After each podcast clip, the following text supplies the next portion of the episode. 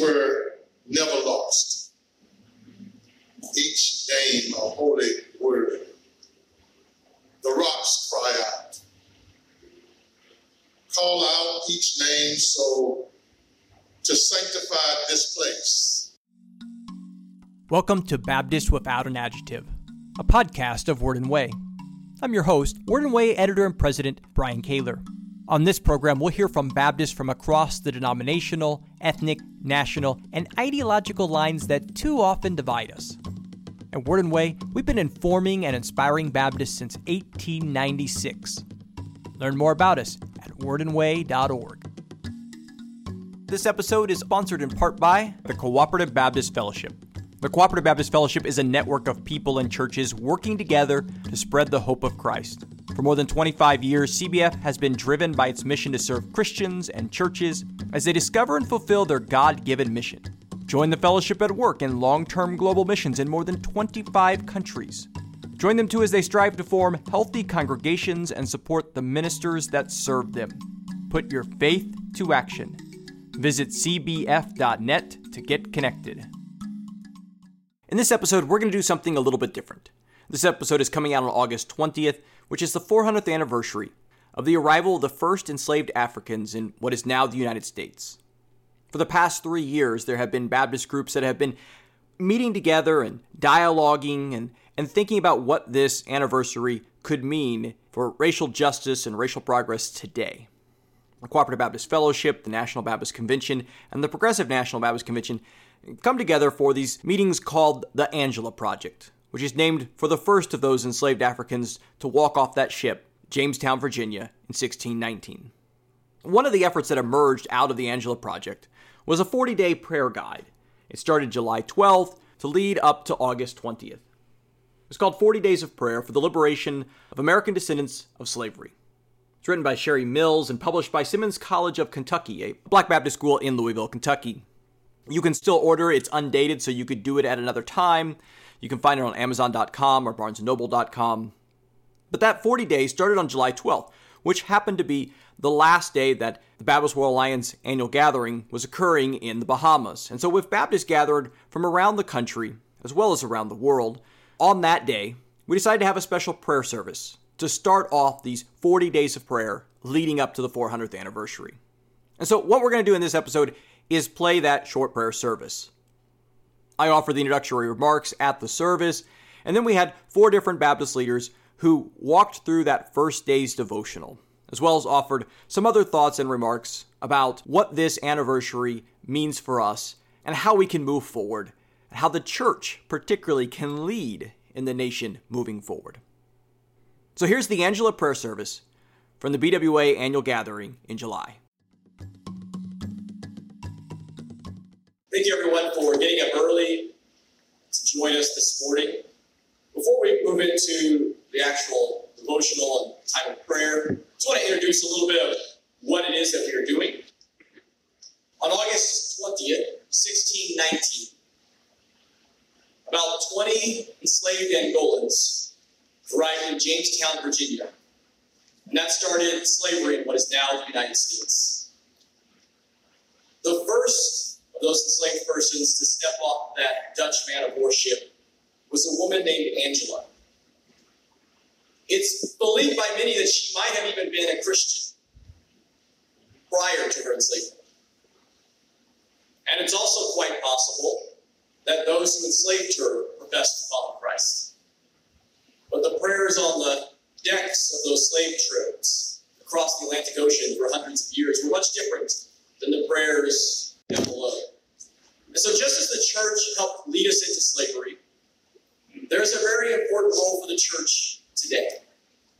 And that's what gave birth to the Angela Project. It's been a three year initiative, a collaboration between the Cooperative Baptist Fellowship, the National Baptist Convention of America, and the Progressive National Baptist Convention, with others Baptists gathering in. There have been meetings in Louisville, Kentucky, and Pennsylvania, Birmingham, Alabama, It was also part of the conversation in Orlando, Florida for the North American Baptist Fellowship meeting earlier this year.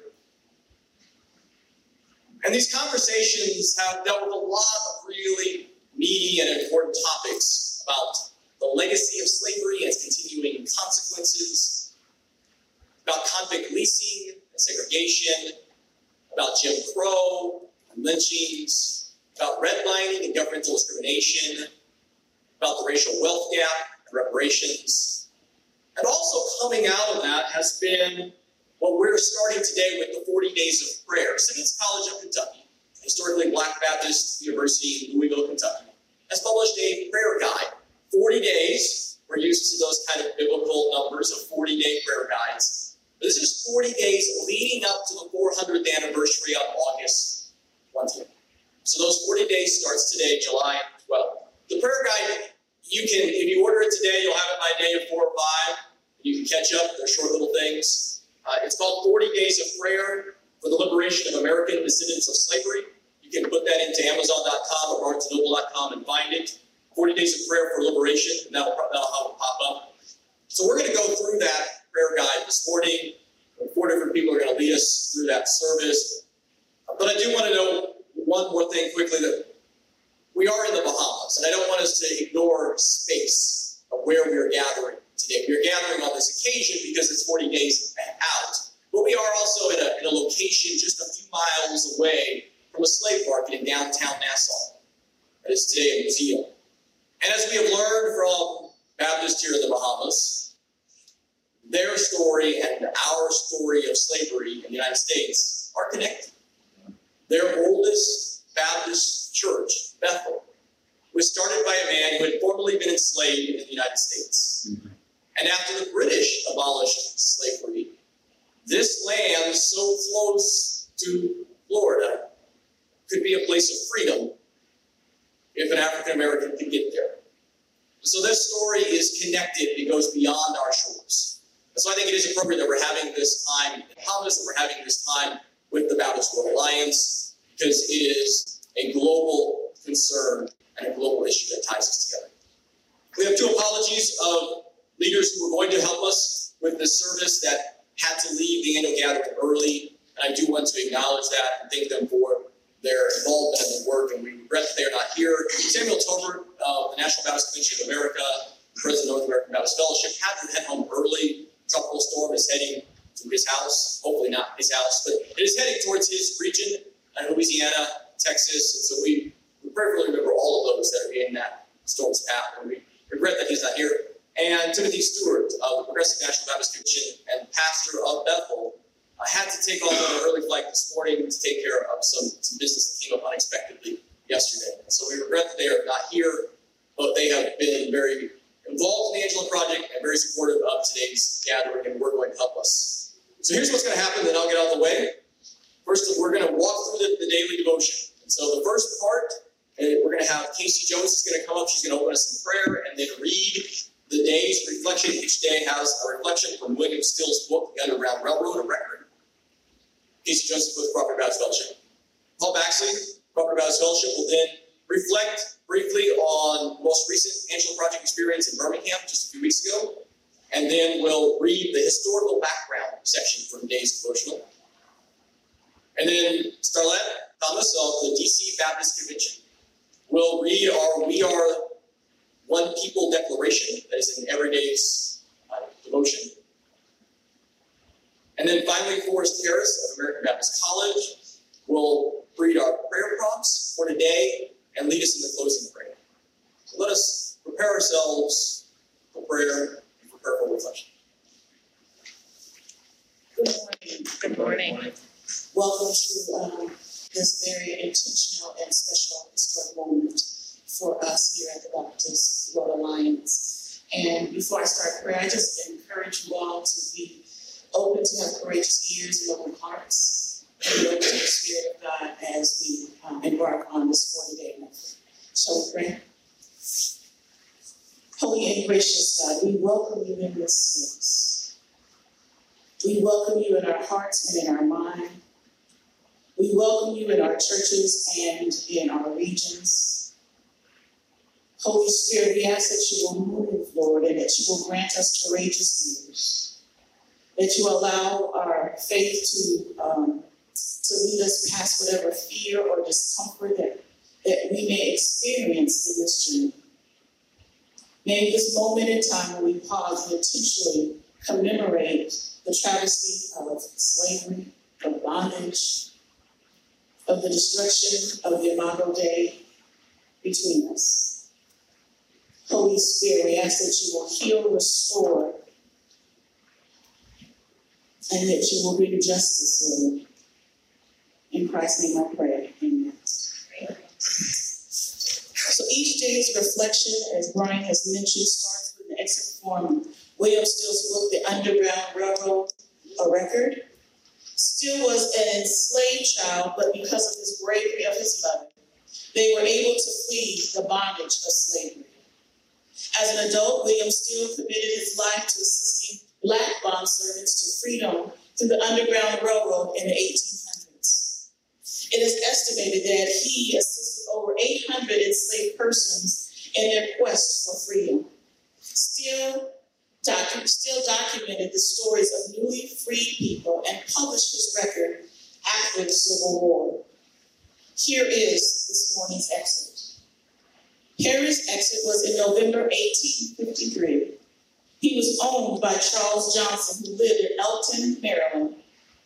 The affliction of a severe flogging from the hand of his master awakened Harry to consider the importance of, his, of the Underground Railroad. Harry had the misfortune to let a load of fodder upset, about which his master became exasperated, and in his agitated state of mind, he succeeded in affixing a number of very ugly stationary marks on Perry's back. However, this was no new thing. Indeed, he had suffered at the hands of his mistress even far more keenly than from these ugly marks.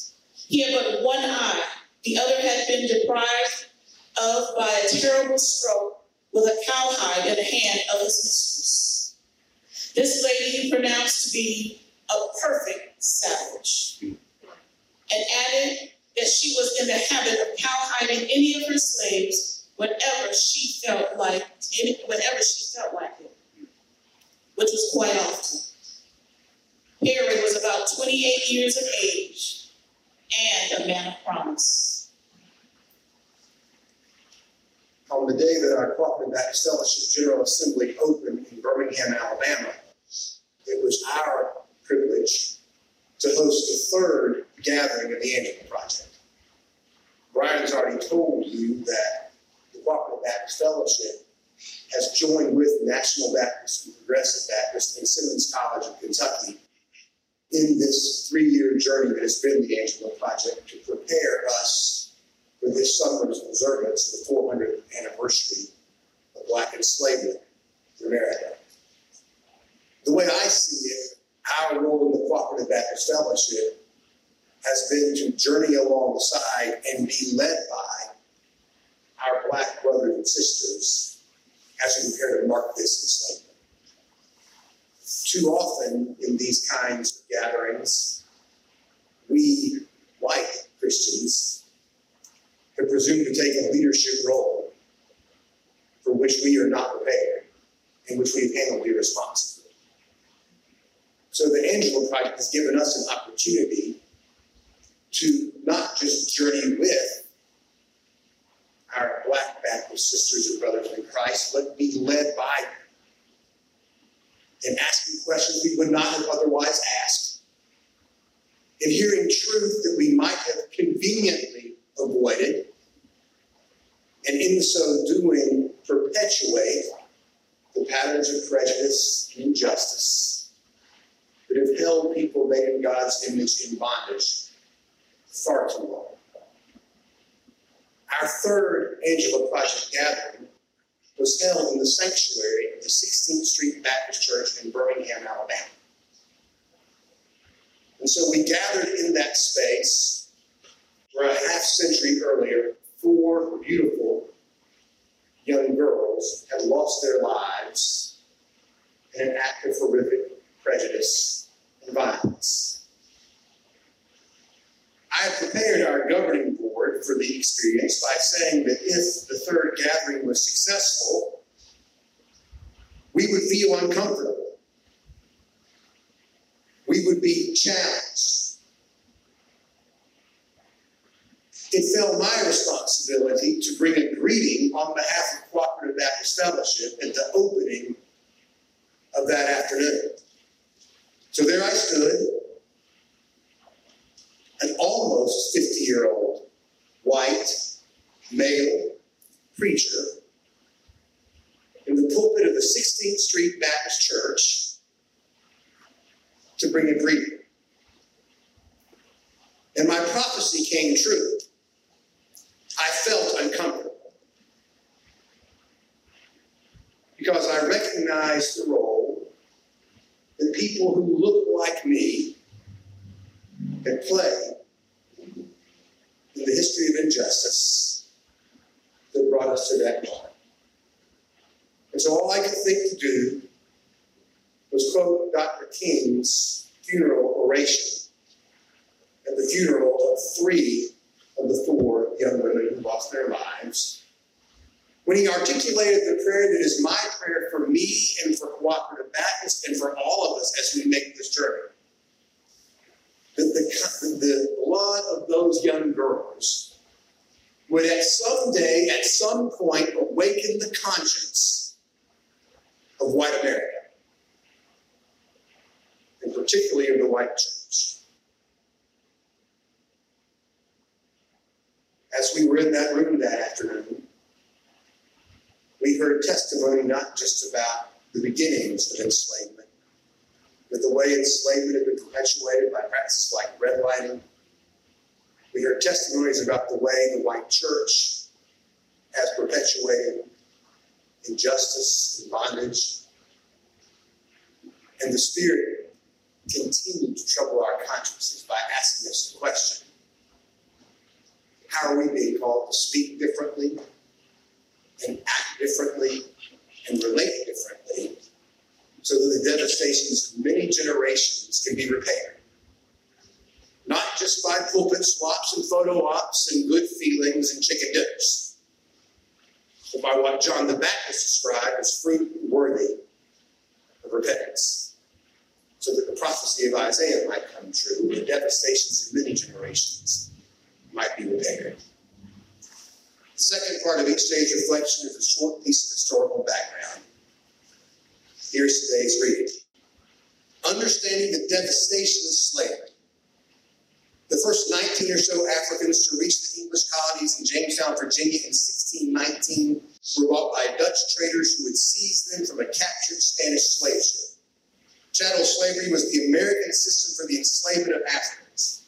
Slavery was structured as an involuntary servitude where individuals of African descent became the personal property of another and could be bought, sold, or traded. In chattel slavery, enslaved status was passed to succeeding generations. By contrast, indentured servants were often Europeans who voluntarily sold their labor or had their labor sold by others for a certain number of years to pay a debt. Indentured servitude did not hold lifelong status and was not inherited by children. Each day, the reading includes this prayer declaration in which participants are to add their name and state. Since we are here from across the United States, we will, in honor of Angela and other first enslaved Africans, refer to Jamestown, Virginia. We are the voice of one that crieth in Jamestown, Virginia. Prepare ye the way of the Lord. Make straight in Jamestown a highway for our God. Every valley in Jamestown shall be exalted, and every mountain and hill in Jamestown shall be brought low.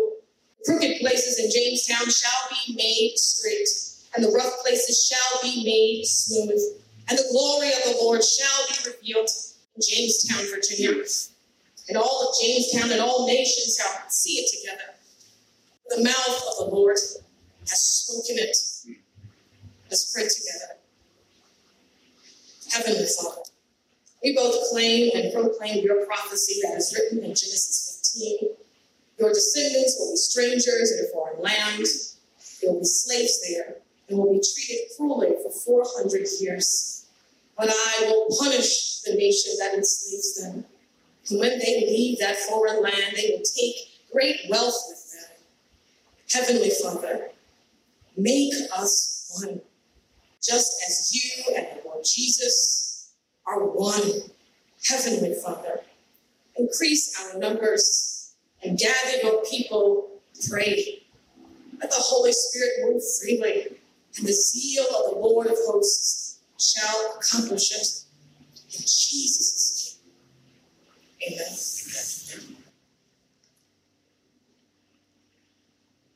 And now we close with the three prayers prompts given each day for this 40 day devotion.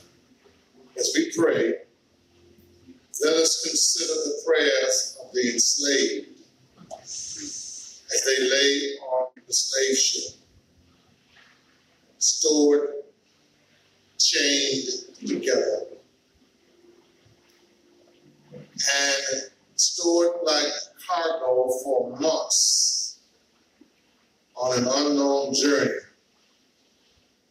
that was thousands of miles long. The bodies of the enslaved died in the Middle Passage, were thrown into the Atlantic Ocean.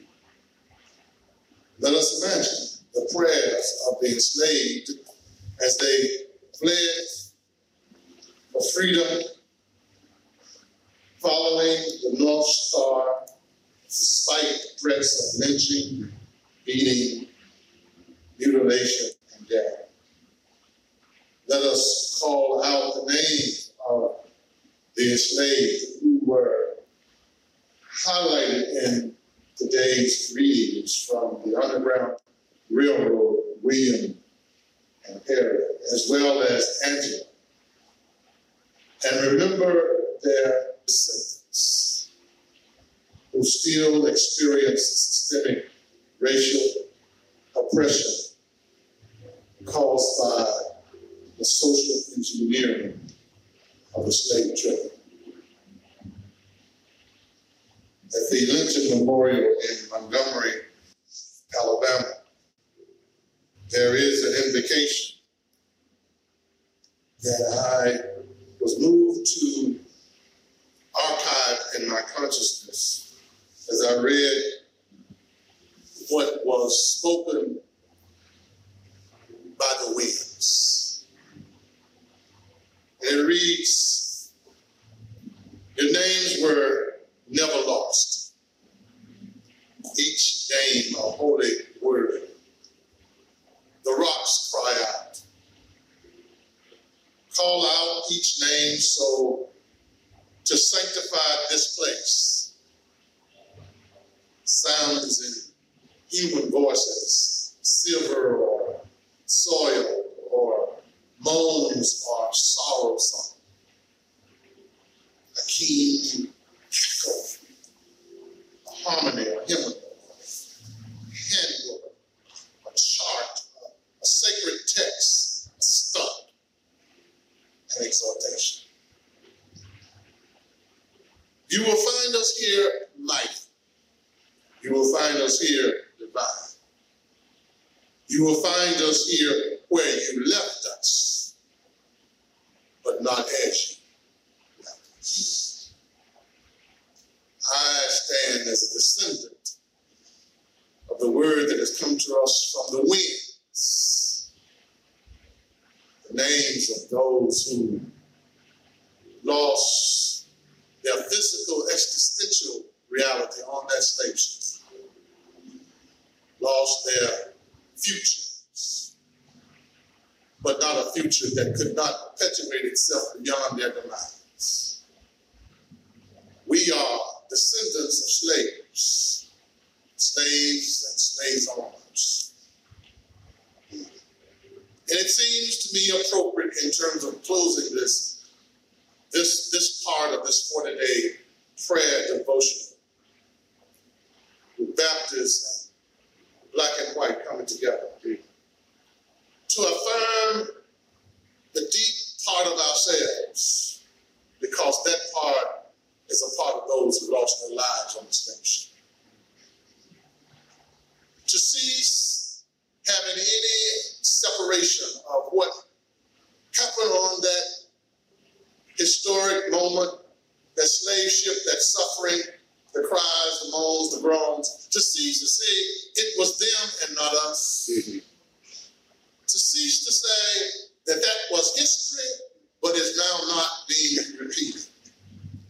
And new forms of modernization, lynching, slavery, prejudice, and power.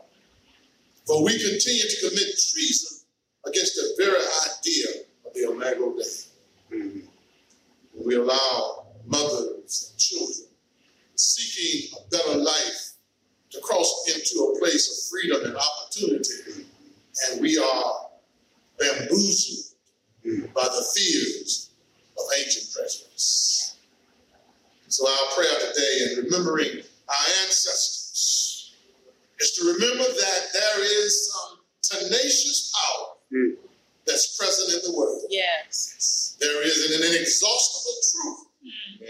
that will guide future generations toward that glorious day when every mountain shall be brought low, every valley shall be exalted, every everyone will see it because the glory of the Lord Come has spoken. Yes.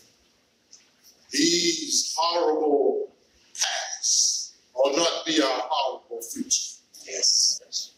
And yet that horrible future will continue unless we, in remembering Angela, Mm-hmm. and remembering 1619, and remembering all of those who have lost their lives, the poor girls in Birmingham, Addie Mae Collins, Cynthia West. Remembering them because they represent the continuing power of their voices to speak. So I thank God for our presence here today because our presence is their presence. And their presence is our presence. Amen. Amen. Well, I hope you enjoyed this episode of Baptist Without an Adjective. You can learn more about the Baptist World Alliance at bwanet.org. And come back later this week, we'll have a special bonus episode, another Angela Project prayer service that happened Monday night at First Baptist Church in Jefferson City, an interracial ecumenical prayer service around this 400th anniversary. If you'd like to learn more about Word and Way, you can find us at wordandway.org. Don't forget to check out our sponsoring partner for this week's episode, the Cooperative Baptist Fellowship at cbf.net. If you enjoyed this episode, I hope that you will share it with your friends on Facebook and head over to iTunes or your favorite podcast platform and write a positive review to help more people to find the show. You can find easy to share links at podcast.wordandway.org. If you have any comments or feedback, you can send them to me at bkaylor at wordandway.org. And if you'd like to give to support this program, we greatly appreciate it. All you have to do at wordandway.org is hit the donate button, and whatever you give will help the production of this podcast, as well as our website and monthly magazine. Thanks for listening.